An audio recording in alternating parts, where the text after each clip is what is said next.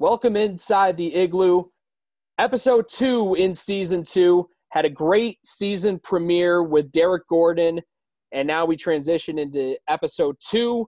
And joining me from somewhere in Middle America, as the Counting Crows famously said, uh, from White and Blue Review, Matt DeMarinis. Matt, pleasure to have you on.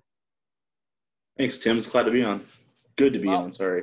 Yeah. I appreciate you saying my last name right. That's a tough. That usually no one gets that right the first try. But yeah you you know like one of my main jobs is serving as a public address announcer in um, for multitude of teams obviously pronunciation is very very important that's something i key in on I think it's uh I might credit some of your New York background there because it is, you know, an Italian nickname, so or an Italian name. So you know probably just you probably just leaned into your roots there, sense. and it rolled off the tongue perfectly. that makes sense I mean i'm not italian myself but you know it- you know there's a lot of italians around my area and obviously in around new york state especially in the city um, sure. but this first time we actually get to talk to someone about Creighton hoops and you know getting a perspective of someone who covers the team. Um, Mhm. This Creighton team a year ago projected to finish seventh in the Big East, and they shattered any and all expectations that they had. And non-conference play, you know, they showed signs of being good at 11 and two, but we saw them really hit their stride. You know, from the beginning of February all the way until the end of the season when COVID shut everything down. Um, just from your perspective, uh, what was that growth like turning from a team that, you know, was in the midst of possibly, you know, getting between like a four seed at maybe best to like a, you know, around a seven to being, you know, at the high end, uh, a two seed come tournament time? hmm Yeah, you know, I think it goes back almost even like goes back maybe two years. You know, when you look at when you look at uh you know preseason prognostications, they're usually pretty heavily based off of where you kind of ended up the year prior. So, you know, that seven spot to start with, I guess, in terms of a preseason prediction was kind of based off the results they had the year before. You know, they were kind of like a, a 500 Big East team that, you know, had some extended losing streaks. I think they had a couple streaks of three and four, if I'm not mistaken. I, I don't have the record in for the schedule results. have, I think they might have lost five in a four or five in a row before they got on that five game win streak to end that 2019 regular season. Yeah, it was. Uh, there was a, there were like the ups and downs were extended in both directions. If you if that's fair to say. So um, there was a you know the, there was inconsistency, but it, when you looked at the nucleus of the team, you know they were all in that you know second year, third year range, but maybe in that first year of being in defined major rotation roles. So there was going to be a transition period for that nucleus. And I think once you saw them hit that stride in towards the end of the season and kind of put themselves in position to, you know, maybe be a bubble team for the NCAA tournament, um, if things go things go their way in New York with a win or two, um, to a high seed in the NIT where you're hosting a couple weekends or hosting a couple games and, and advancing in that. So there was there was the building blocks were kind of laid there. You kind of saw that that group started to click a little bit. Um, certainly, Marcus Zegarowski's health um, was a pretty big factor late in that February losing streak uh, with the broken hand and everything. And even throughout the season, he wasn't nearly 100%. Um, so it was, it was he was kind of just doing what he could phys- from a physical physical standpoint. And then Ty-Shon Alexander obviously missed the game at Villanova. They lost in overtime. So you could see that they were getting close, that the group was kind of getting better. Um, you know, when you're when you're all kind of the same age and everything like that, you wonder how connected they're going to be, and that was kind of never really the issue. Once you saw them in preseason practice last year, even with uh, the injuries to Jacob Epperson and Davion Mintz, you could see that that group was still pretty connected. And then, you know, if they got on the same page from a leadership standpoint, and then the players that were kind of newer to the program followed in their lead, the lead of Ty-Shon Alexander and and Mitch Ballock and and uh, Marcus Zegarowski, that they were going to be able to go pretty far and, and do and maybe surprise people that didn't think they'd have a lot of potential in the, in the preseason. So the maturation of that probably started the year before. Um, and then once they kind of got rolling in conference play, you know, they lost that home game to Villanova that they probably should have won. They played really poorly offensively. Um, some of that you can credit to Villanova, but that's a game that they probably they I think unanimously felt like they they lost instead of Villanova won. If you know what I'm saying.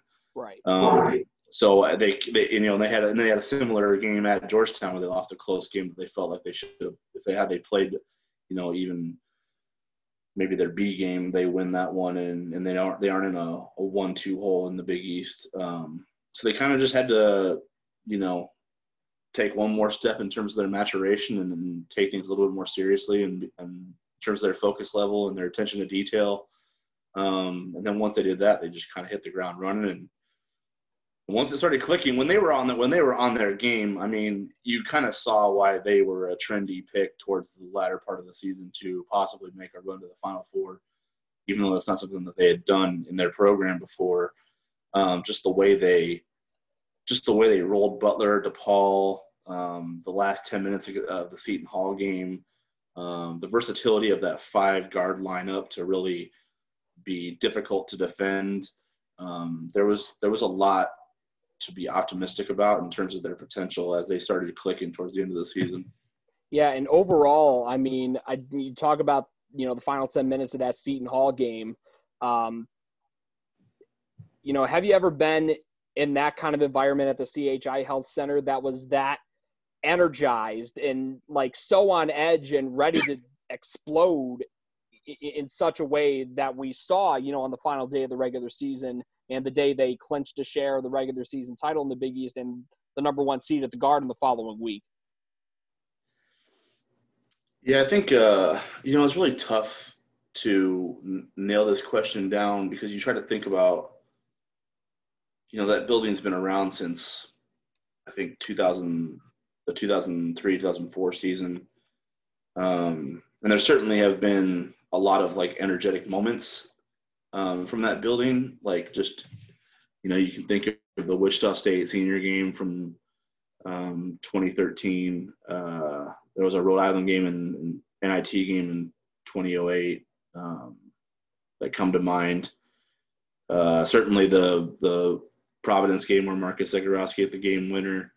Um, the Providence game where Doug McDermott's senior night where he goes off for a career high and uh, eclipses 3,000 points. So they're like there are some moments where it's like the building was popping and and and you're like, you know, I don't know. But the thing that stood out to me with the Seton Hall game was the sustained level of engagement from the fans, and I think that's what's probably going to be the memorable part of it was because that I don't know if you remember the moment, but it was early in the game. I think maybe the second or third possession. It might have been the second possession, and and Myles Powell comes off of like a, you know, a little a little curl screen off the top of the key, and he gets downhill towards the rim, and Ty-Shon Alexander is trailing him, um, and he pins him off the glass, and it leads to a breakaway where Damien Jefferson uh, gets the ball and goes up for the dunk and kind of dunks it on Mamu. Yep. Um, talking with about the, with the with kind of the, the late contest there in transition. I mean that when that happened, that whole sequence from the pin block to the transition dunk, um, that blew the roof off the building from maybe the second possession on, and the energy level that was kind of like exhibited in that moment was sustained throughout the rest of the game. I mean, every possession was a big time possession because the game was really nip and tuck until uh, uh up until Creighton ran away with it when they put the small ball lineup in with 10 minutes to go or nine minutes left and ran away with it. The the game was pretty like it was, you know, I don't think anybody had a lead bigger than what six or seven maybe. Um, so the game was, you know, every possession was pretty high intensity in terms of the energy level in the building and the energy level from the players on both sides.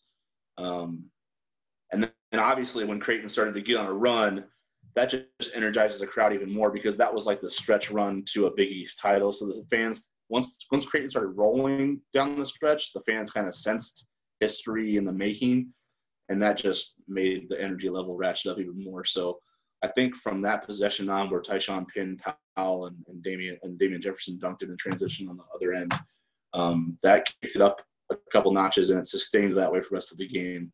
So I think the the thing that sticks out with me and that will stick out with me when I look back on that game on that day is how the energy level in the building was consistent throughout. There weren't really lulls in terms of, you know, crowd engagement. They were all pretty much everybody in the building was pretty fired up from the jump at that point.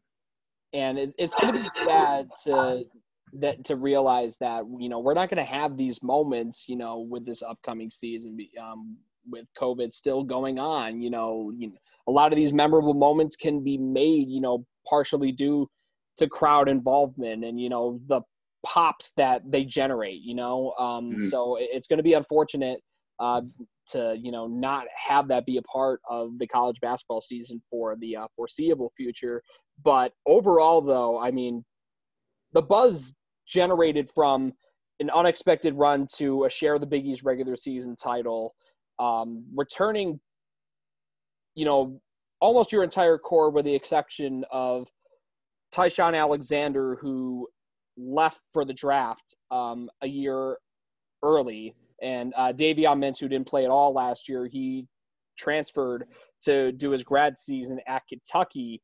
But still, you have that core of that 2020 squad back with Marcus mm-hmm. As a front runner for Big East Player of the Year. Um, overall, what is the hype like in Omaha around this team and you know what are the aspirations you know in terms of you know does it feel a lot more realistic now than it did back in March um, of this of this year in terms of feeling like they have a legitimate chance maybe even a better one now to win a national championship uh, national championship i don't know if Ty-Shon had come back I think you would have seen that be at the the the level of maybe anticipation for that would be at unprecedented levels. When he when him leaving though, and um, we can talk about his departure a little bit um, in different subject, but I think him leaving probably knocked it down a little bit to you know maybe get to the second weekend and see where the where the ball bounces from there in terms of matchups, I guess, because that's something that Creighton hasn't done either. They've never been to the Sweet 16 in the expanded format era. You know what I'm saying? So um, that's still something that that fans want to want to cross off their bucket list is seeing a Creighton men's basketball team do that. Uh, I think with the with if I'm trying to describe what everybody's feeling about this season, it's probably a little bit angst because if you, if you know Creighton's history, um, it's hard to not acknowledge the misfortune of their postseason or lack of postseason success, especially in the NCAA tournament. You know, the 16, 2016-17 season, they they they were, you know, legitimately a top 10, like locked into a top 10 team all season at full strength. Justin Patton, Marcus Foster, Khyri Thomas, uh, Maurice Watson Jr. running the show leading the nation in assists with Lonzo Ball up there. that group was, I mean, that group was pretty special when they were when they were rolling. I mean, the only loss before Maurice got hurt was at home to Villanova, who was the reigning national champion. So extremely underrated. So you, yeah, so you see, so that season was destined, destined, if you will, for something bigger than they had ever uh, accomplished before at a at a program level. And then Maurice Watson gets hurt um, out for the year with the torn ACL at Xavier, and and then and they just kind of like you know scratched and clawed their way to the NCAA tournament, got to the Big East championship against Villanova in New York, and, and they kind of just made the most of of that situation. Um, after the injury. But so that that was a little bit of a downer in terms of the potential not realized because of circumstances beyond their control. Um, yeah, Doug McDermott's senior year.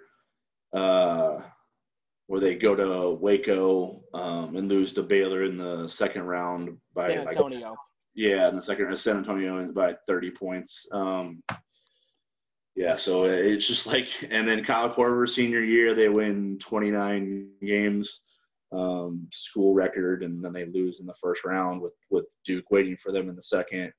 Um, so it's and then last year, you know, they win the Big East title for the first time you know, and then Marcus Zegarowski tears his uh, tears his meniscus in like the last two possessions of the game, if you will, which ended his season. Um, so he wouldn't have played in the NCAA tournament at all. And then uh, obviously you're still like, okay, well, you know, does Creighton have enough pieces to at least get to the Sweet 16, even though if the Final Four is likely off the table without Marcus? Um, and then obviously the pandemic hits where the um, NBA starts, NBA players start testing positive, they cancel their season, and then the the domino effect of college basketball following suit and the NHL following suit. Um, it just just was like, and really, just another thing um, to halt a a Creighton's momentum that's beyond their control. You know what I'm saying? So I think with the way it's gone so far in terms of their recent history of having uh, the team, if you will, I just think angst is the best way to put it because right now, even with the dates that college basketball has set for itself, it, it's just it's hard to it's hard to like channel any significant amount of energy towards a schedule. Because when you think of the term subject to change i don't think we've ever lived in an era where it's more applicable applicable than now. Because you're going to have even if you lay out a schedule and you get everything agreed to and you get testing um, nailed down which i think is the biggest component to all of it um, you're still going to have you're still going to likely have players and staff members testing positive, even if it's not, you know, hopefully it's not to the degree where it's life threatening or life altering, but even if it's just, you know, asymptomatic and they'll be fine in a couple weeks and nothing will have any long term ramifications on their health, the positive test is still going to knock them out of commission and it's still going to take teams off the schedule. So, you know, nothing is, even when you set that stuff, it's not going to be guaranteed because you're going to have, you're ultimately going to have, unless you're in bubbles, which, which it doesn't seem like that's going to happen from a you know from a standpoint of what the WNBA and the NBA did. It doesn't seem like it's going to be one set location for everything. So you're going to throw travel into the mix. You're going to throw exposures to different campuses in the mix, and with that is just going to come exposure to the virus, and with that's going to come cancellation. So it's hard to just be overly optimistic about the season in general, let alone the performance of or what the team is capable of, because you just don't know what it's going to look like, you know. So I, I don't really know. I think angst is probably the best word to say what everybody's looking forward to. They think this team has a lot of potential. They certainly do with the pieces coming back, but it's hard to really lock in um, to one emotion because of what the cloud that's kind of hanging over the season and and everything like that. Gotcha. Now, like, and those are all really good points too. Now, so let's talk about Ty-Shon Alexander. Um, obviously, I think it was an unexpected departure. Um, he was definitely going to be the one big piece in order for them to have that, you know, Final Four potential. Um, but obviously, he decided to forego his senior year. Uh, so first, I definitely want to know, you know, what kind of went into, you know, his thought process of foregoing his senior year for one, and then number two, um, you know, what's it going to be like for this team to, you know, replace him in the starting lineup and um, and essentially you know try to find a way to like you know make up for the production that he was able to put up a year ago. Mm-hmm. Yeah, I don't know what what the uh, you know main factors were in his decision. I think it's just you know one of those things where you have one of those breakthrough seasons. Um, and you're 22 years old already, um, and and the, and then the, the the senior season that you have to look forward to, the one more year of college basketball, doesn't necessarily have as many, you know, guarantees to it. All of a sudden, like with, like I said, we're not even we don't even have. He'd be sitting here right now with the draft coming up November 18th with a college basketball season starting in theory on November 25th or 24th, whatever it is. Yep, 25th. And so it's like, you know what I mean? I think it's as the further we get away from this, it's hard to not make. It's hard to not say he. It's hard to say he didn't make the right decision. You know, because even on a personal basis, if you disagree with it or not, like he had a great junior year. He was of the age where you're pretty much you know, the, where you know NBA evaluators don't like to take if you if, you know you you see you see they seem to think you max out at a certain potential at a certain age range. So you kind of have to hit the ground running at that point in terms of the next level of your professional development. Um, and then from a financial standpoint, yeah, like that. I mean, that it just that's a no-brainer part of it. So right. even if he doesn't right. make the NBA, so it's just there's just too many decisions. There's too many reasons to not go pro at that age when you've done what you've done at that level. At that point, what's it, what's his draft stock going to improve if he comes back and takes Creighton to a certain a certain spot in the postseason and you know becomes an All American. I mean, you know, Myles Powell and Marcus Howard both came back for their senior years. They both were first team All Americans um, preseason, and they were both All Americans at the end of it. Um, where where are they getting drafted at? Not a whole lot different than they were the year before, right? They're kind of in the same spot, right? They didn't really improve their draft stock a whole lot. Myles Powell probably hurt it a little bit because he wasn't he didn't have as good of a senior year as he did a junior year because he was kind of a marked man. Um, and and and he did have he did um he had an ankle injury early on and then he missed two games with a with a concussion. Yeah, so yeah, and that's that part that's part of it too. So if Ty-Shon comes back, gets hurt, isn't at 100 percent, can't perform to his best. On top of the fact that teams are gunning for him every night or know how to take away his strengths. And even um, Howard got hurt too. Howard did, get, yeah, yeah. He he got banged up a little bit. Like in the Xavier game on the road, uh, he missed like the last. Oh right, right, yeah, yeah, the the, the nose thing. Gotcha. Yeah. yeah. Um. So yeah, it's just you know, there's just there are there are factors that can work against your um, the chances that you have to to build on your stock a little bit if you come back and risk it in, in a senior season of college basketball. So we saw it in front up close and personal in the in the Big East. So when he's looking at that, why not take your chances, especially with the variables that are in play that make it even more unpredictable that you'll be able to improve your stock. So I think from a standpoint of what he what he decided to do the junior year he had where in my opinion he was the best defender in the league and the best player in the league um, and I know talking to a Seton Hall guy, you disagree with that probably, but um, I mean, I, I, was, I was thinking defensive, like the defense he played on Myles Powell. I can I like I can totally see that, and I can I can totally uh, see where you're coming from, and in a way agree with that. Yeah. So I mean, I just the, the, the thing for me is like the defensive player of the year in the league couldn't stay on the floor against Creighton. There was no matchup in the league where Ty-Shon Alexander couldn't be on the floor guarding the best offensive weapon. So that's just the that, that was the bottom line in that in that regard for me. Um, the uh, the part of it where where he did what he did his junior year, on top of the fact that he's kind of improved his stock via some like, you know, these these workouts he's done and these these film sessions he's had with certain scouts, and kind of the more they've been able to break down his film in the downtime, um, and his metrics and everything, I think it stands out kind of who he is, and he's really improved his draft stock in during quarantine and everything like that in some kind of weird way that really where you see him going now in certain mocks and certain top and certain big boards, like that's probably where he was going to max out had he come back for his senior year. So I don't think there's any way.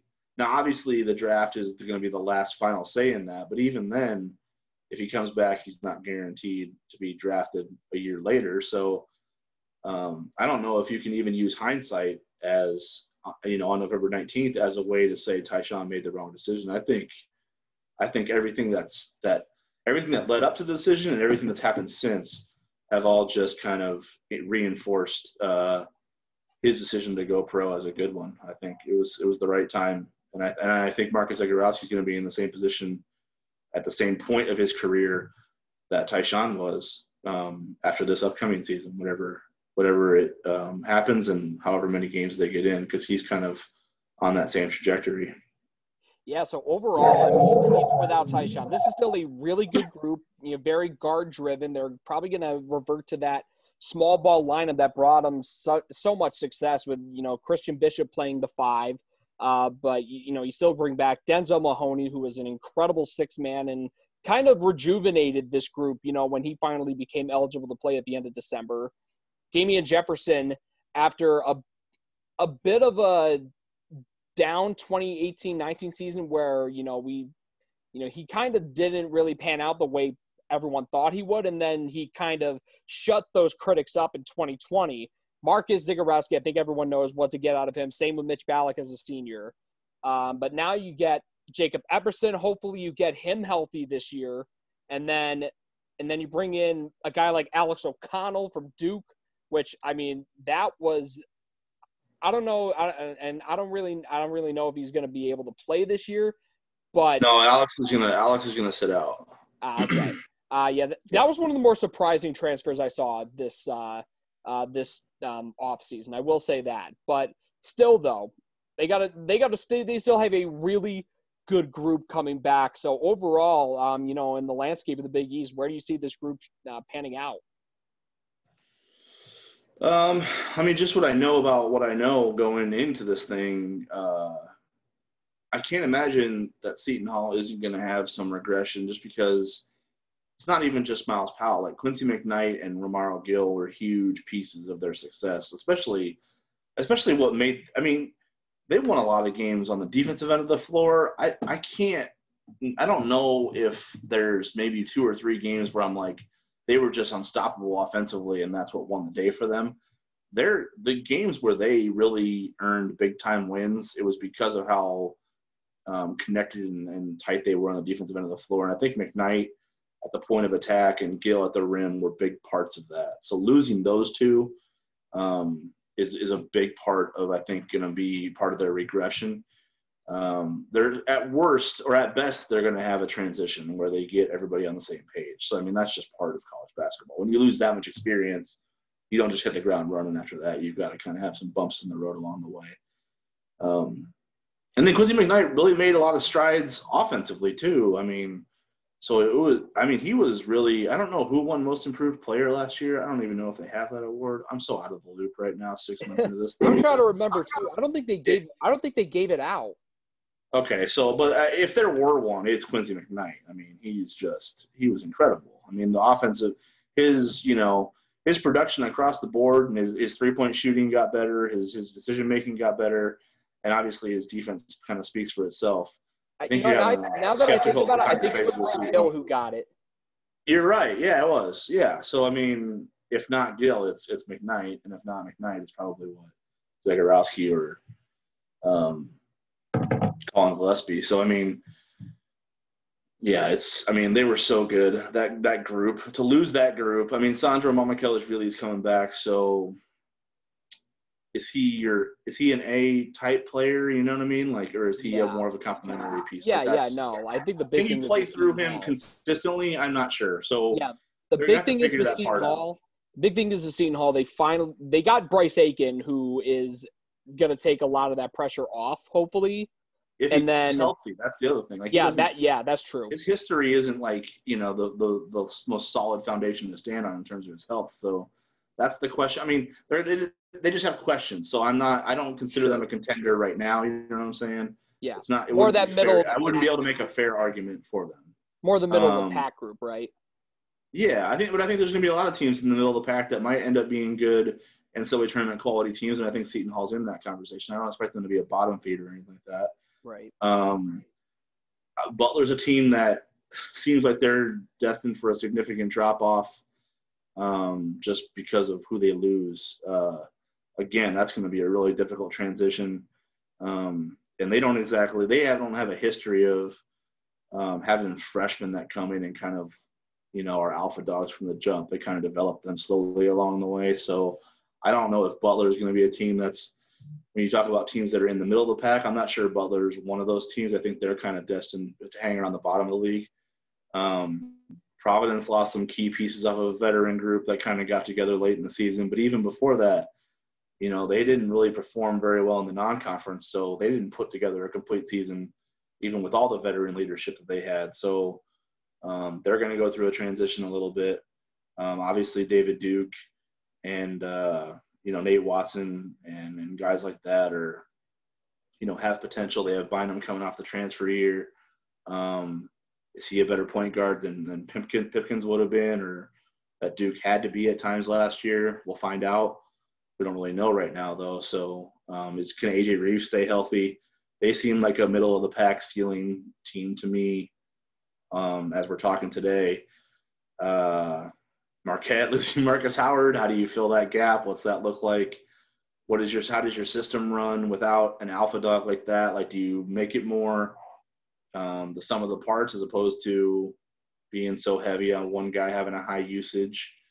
Um, yeah, I think St. John's is going to make a jump because their recruiting has been better. They have a lot of guys back from last year. Finally, finally, someone who gets like I think St. John's is going to be that be that team that's going to surprise people. I mean, yes, they lose LJ. Yeah, I wouldn't be surprised if they finish top four in the league. I, you know, I just think they're, they the style they play, um, the recruiting they've done so far in Mike Anderson's short term, and Mike Anderson's you know kind of pedigree for coaching. Like that guy does not, he does not produce like losing programs. If you know what I'm saying. Team, some fan bases get kind of tired of his.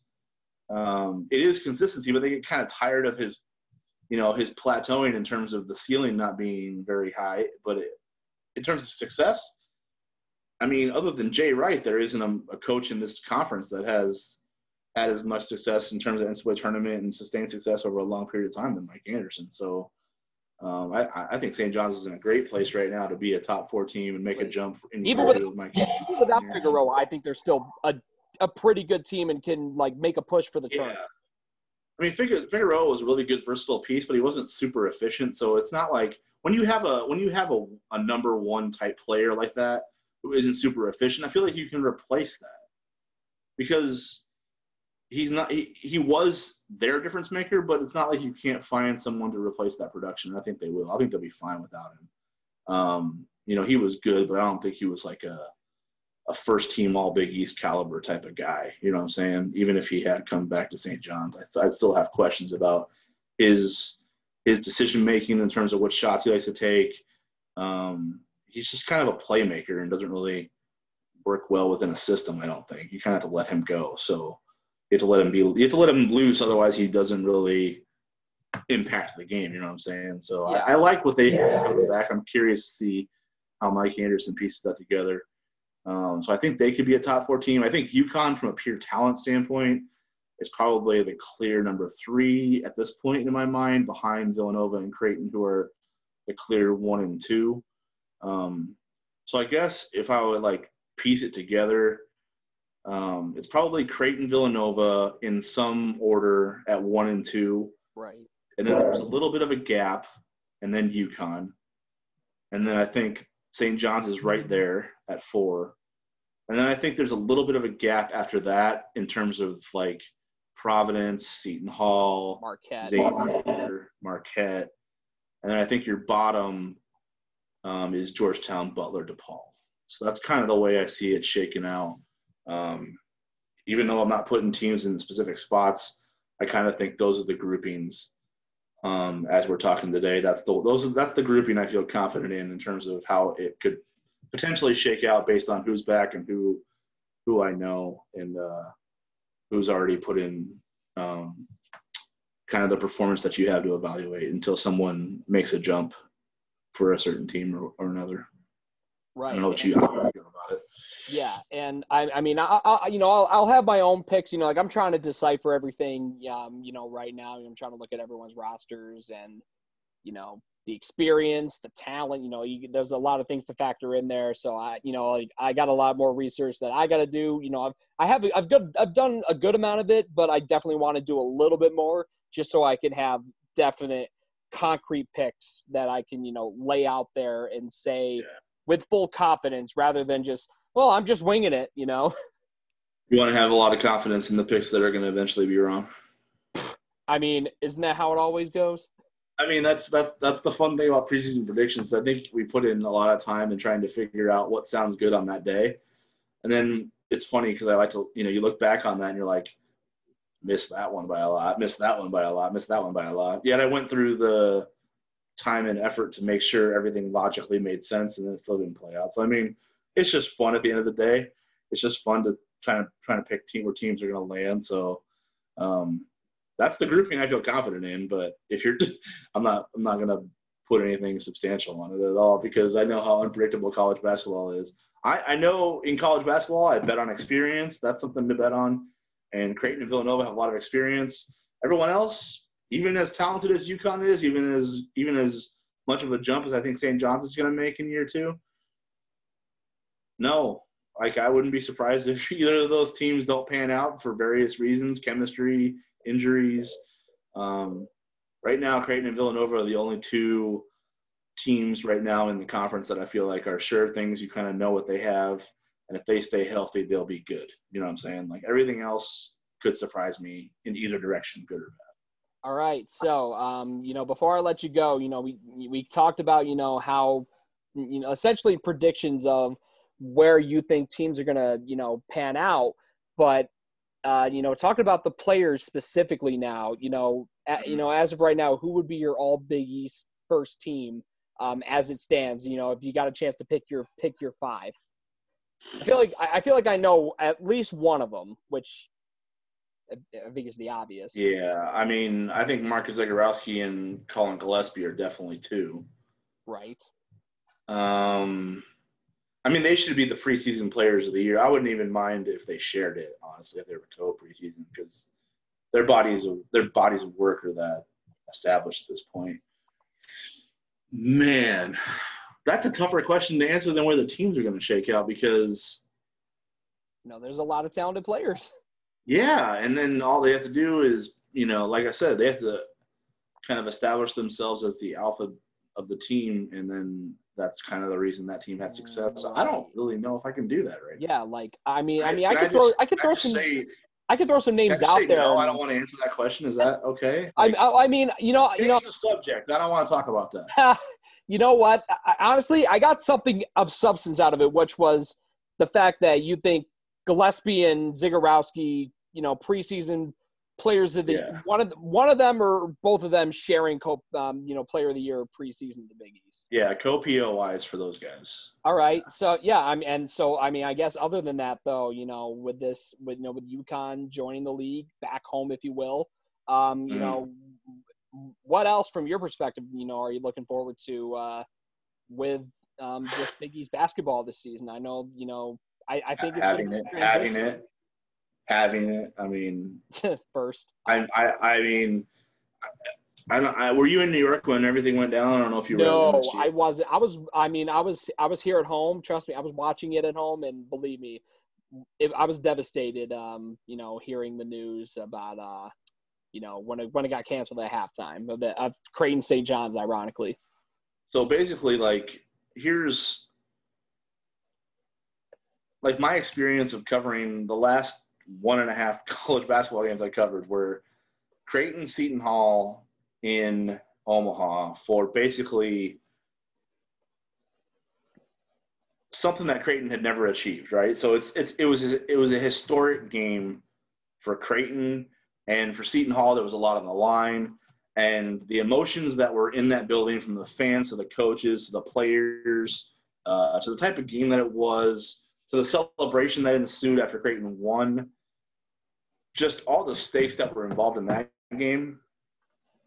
Then the very next game I covered was Creighton St. John's at at Madison Square Garden, where you're watching these guys come out for the floor for tip off as it's scheduled, and you know every other league around the country has pretty much folded shop. They're like, nope, we're done we understand there's a pandemic going on and we need to kind of address that before anything else moves forward. And then you watch 20 minutes of basketball that didn't really mean anything. Like, and you kind of knew it didn't mean anything. You kind of knew they're going to play to a certain point. Maybe it's halftime. Maybe they finish the game for some reason, and and it's over. You knew it was going to be over. You knew there wasn't going to be you knew whoever was coming next. Who was Marquette and Seton Hall was the next game, right? Butler Providence. Oh, Butler Providence. Yeah, you knew that game wasn't getting played. Like, uh, you know, you could see all the whispers within the 500 people that were in the arena, which was weird in itself. I just don't want that feeling anymore. Like, I want something to have meaning. And for the players and coaches, I want them to have some meaning. Like, they put in a lot of time and effort. And watching the college football saga of it all and just kind of the you know, the, the tension that has arisen from that, um, the debate that has arisen from that, or should they play or should they not? It's like this is college football's first go around with this. College basketball is entering their second one. They had an NCAA tournament ripped away from them. They had a they had conference tournaments ripped away from them. All those seniors, they didn't get a second chance, right? Yeah. None of the seniors for college basketball were given waivers to play again. They were said your careers are over as they stand on March 13th, basically. Yeah, just a um, big, huge, ugly asterisk. Yeah. So for their sake, I want them to have something because they're in in the big picture of things that are are you know are unfair. They're owed something. They're owed a season. They're owed a NCAA tournament. They're owed a finish. So it, it you know when I try to like separate my mind from the fact from the real life ramifications of this thing where people are dying and people are getting sick and people are losing their jobs um, I, I, I, I center in on the players who don't have a lot of time left in college basketball who want the experience of playing in the NCAA tournament. You know, Marcus Zegarowski is you you've agreed he's going to be the preseason player of the year in the Big East, if not um, share it with Gillespie. He's going to be an All American, and based on what everybody's opinion is, he's he's a draft eligible, likely this is his last year of college basketball, whatever it looks like, kind of guy, right? Yeah, yeah. Right? I mean, I, yeah, I can get behind that. Okay, so he's never played an NCAA tournament game before. Like, I just want him to have one. Yeah, he and he. Mitch Ballock only played it. Mitch Mitch Ballock, Mitch Ballock played in one as a freshman. I want him to have another one. Uh, Denzel Mahoney's never played in one. I want him to have one. Uh, Damien Jefferson's never played in one. I want him to have one. Like I just want these guys who have put in all this work to have something to play for.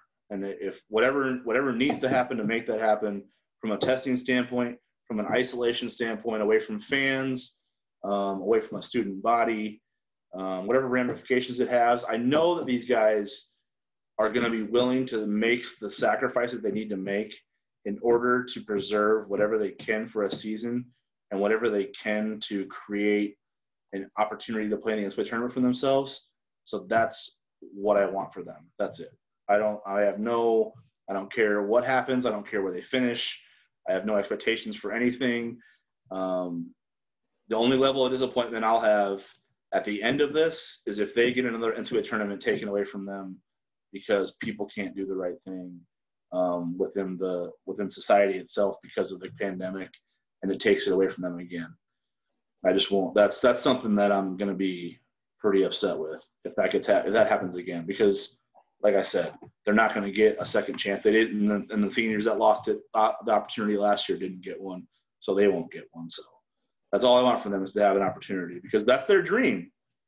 Before the NBA stuff, before all the professional stuff, before getting paid to do it, they dream of playing in March Madness. I want them to have that opportunity. That's the bottom line for me. You know, I, honestly, I, I don't think I could have said it any better. Um, Matt, thank you for the time, for the Creighton perspective, for Big East and college basketball perspective. You really do have a great perspective on all those things and actually having that big worldview like you do. So it was great chopping it up with you. And, um, you know, thanks for taking the time all the way from uh, from Omaha. And, you know, I think, you know, just talking about everything, you know, I'm just dying to see college basketball return you know, yeah. you know, Thanksgiving Eve, you know, obviously I want it to be done. You know, as a fan, I obviously want it back, but I obviously, like you, want it to be done safely and in a way that is going to be is going to allow the season to you know flow through without any issues. Mm-hmm. I appreciate you having me on. This was a lot of fun. Um, we definitely need to do it again, maybe during the season if we have one. Hopefully. Oh yeah, I mean in the heart of the heart of Big East play right before a Seton Hall Creighton tip off, maybe. Yeah, yeah. I mean, I'll be. I mean, personal game previews. I mean, you know, normally, I mean, certain game previews will warrant it. I feel like Seton Hall Creighton, considering it'll, you know, a rematch from you know the regular season finale from this past season. Yeah, we we can absolutely do that. So yeah, be or on Big the lookout. Roundtable. If we do a Big East roundtable, I'm definitely hitting. You oh, so. You're get, you're giving me ideas, man. Season two is about to be popping. Matt, uh, thanks for the time. Big East Roundtable. I don't know when it's gonna be, but thanks to Matt for the Matt. Thanks again for the idea. We are definitely doing it at some point in season two. Appreciate you, Tim. Take care out there. All right. More on the igloo coming up after this. Welcome back inside the igloo. So, let's get you caught up to speed on what's been going on over the past week. Well, right now, everything has been really helter skelter. Let's put it that way. Because teams are scrambling to schedule games, put their schedules together in order for there to be a college basketball season. And that's been really tough for some teams. Right now, Seton Hall is currently still locked into the Charleston Classic. They could be added to another tournament. And the reason why is because a couple Big East teams are not participating in these events that would be in the Orlando bubble.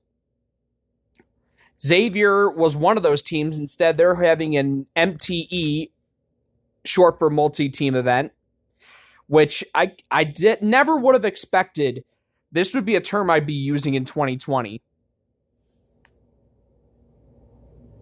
So Xavier's going to be having an MTE at the Cintas Center. Georgetown dropped out of the Wooden Legacy, which includes Kansas and UCLA. No one knows what they're going to do. Creighton, they're still going to be participating in the Battle for Atlantis, which is now going to be in South Dakota.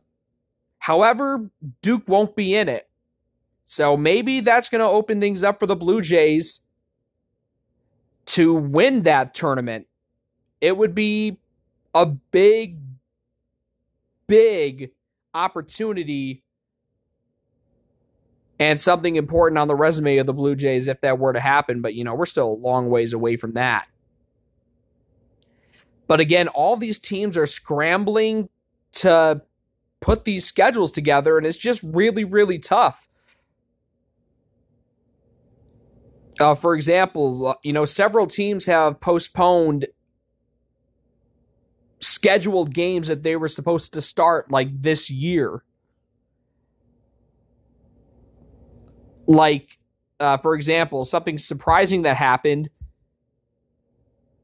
Gonzaga scheduled Iowa, which, which was a Final Four matchup, by the way, in the simulated bracket I did, and a matchup between two potential one seeds in the NCAA tournament. I think Gonzaga will be a one seed. And Iowa has a very good chance to be a one seed with the best player in the country in Luka Garza. But as for the rest, I mean, St. John's also in, dropped out of their event, the NIT season tip off. Villanova is still good in their event. Same with UConn. However, Butler dropped out of their, their event, which was the Fort Myers Classic, I believe it's called. Don't quote me on it, but I know it was the event that would normally take place in Fort Myers. And then I don't think DePaul had an event. Marquette, I believe they're still supposed to be in their event. The same goes for Providence. So, not really sure what to make of everything that's happening. It's all very, very confusing and tough to interpret.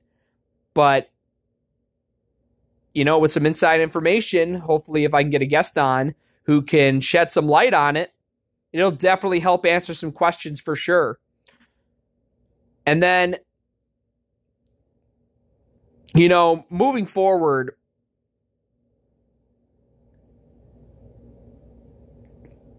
uh, some big news that happened on Friday. Uh, you know, obviously, I had Matt DeMarinis, you know, covers Creighton for White and Blue Review. And uh, speaking of Creighton, some unfortunate news uh, happened late Friday night. The legendary St. Louis Cardinals pitcher Bob Gibson, he passed away at the age of 84 on the anniversary of uh, 42nd anniversary of the the day he struck out a World Series record 17 batters when he did it against the Detroit Tigers at Busch Stadium on October the 2nd, 1968. And for those of you that don't know, why am I talking about a baseball guy on a college hoops podcast? Well, Bob Gibson was a really damn good basketball player too at Creighton. You know, this was during a time, by the way, where freshmen weren't allowed to play. So Bob Gibson, unlike a lot of athletes, he only played three years of college basketball. And he was an Omaha native. He attended Omaha Technical High, played track. No, he was on the track team, played basketball and baseball. And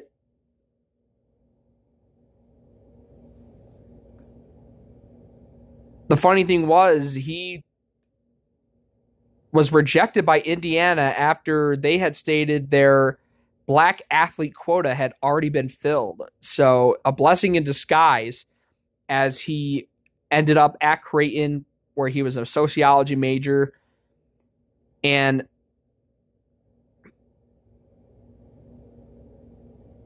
in his ju- in his junior year, he averaged 22 points a game and was named named third team Jesuit All American. It's pretty impressive. And that spring, he got married. And he also garnered some interest from the Harlem Globetrotters. And although he did sign with the St. Louis Cardinals, in which he got a $3,000 $3,000 bonus for it. He did play a year for the Harlem Globetrotters. So, of course, I had to make that plug with obviously with Gibson being an Omaha native and a graduate of Creighton and a member of their basketball program. Where again, 22 points a game as a junior, which I think is incredibly impressive. And as I'm pulling up the all time statistics, uh, from Creighton University, compiled by former guest of the show, Rob Anderson. And again, shout out to Rob.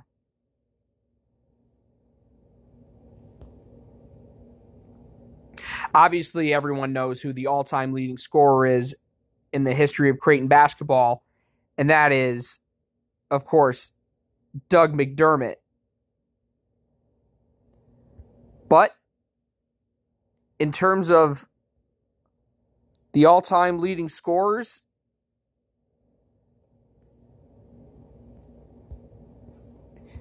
In the history of Creighton basketball, Bob Gibson is right up there with some of the best to ever do it.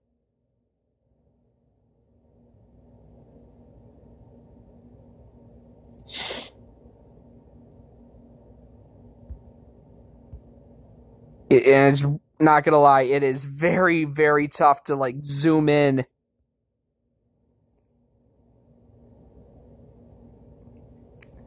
But as I'm finally doing it now, and I'm sorry you have to listen to it, you know, just look at some of the great names on this list. Uh, some of the guys that he's in the same company with.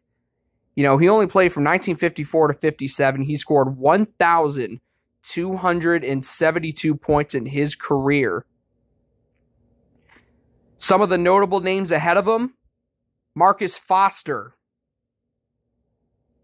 Benoit Benjamin, Paul Silas, Kyle Korver, Rodney Buford, Doug McDermott. Those were some of the notable names ahead of him. And as I'm looking at this now, you know, you know, Foster, Tuttle, Sears, Lawson, Young, Cole, Harmon, Cole again, McKenna, Johnson, Benjamin, Moore, Silas, Apke, Funk, Korver, Portman, Gallagher, Harstad. So he's in the top 25 in the history of Creighton basketball in scoring. So sorry you had to uh, listen to me kind of rummaging through that all-time list. And this was the list you know heading into the 2019-20 season again. Shout out to rob anderson for having that available in the uh, 2019-20 creighton media guide uh, prior to the start of this past season. Obviously it's probably looking a lot different now with uh, Ty-Shon alexander. Marcus zegarowski is probably going to pass him this year along with mitch Ballock. Yeah, it's uh I mean, I couldn't go without mentioning it. Bob Gibson, a true all-time sports legend, not just with Creighton, but for all of sports. You know, he was one of the greatest pitchers in the history of baseball, inducted into the Hall of Fame in 1981. And arguably in the modern era had the greatest pitching season of all time. A 1.12 ERA. He was so good that Major League Baseball was forced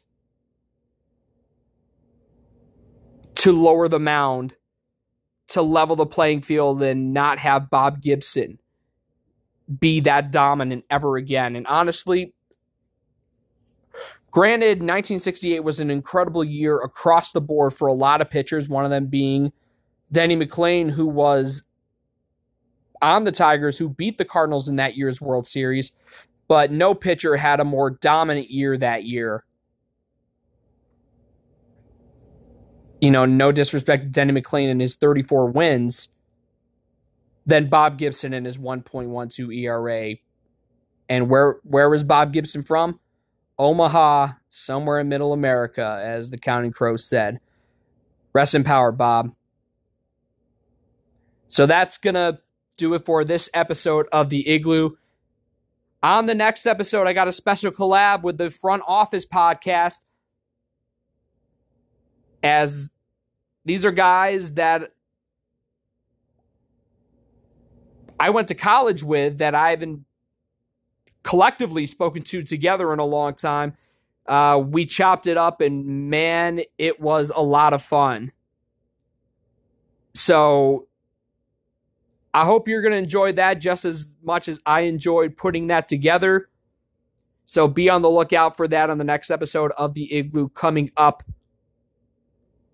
a week from today. So until next time, this is Timmy Ice signing off. Thanks for tuning in. I'll catch you next time.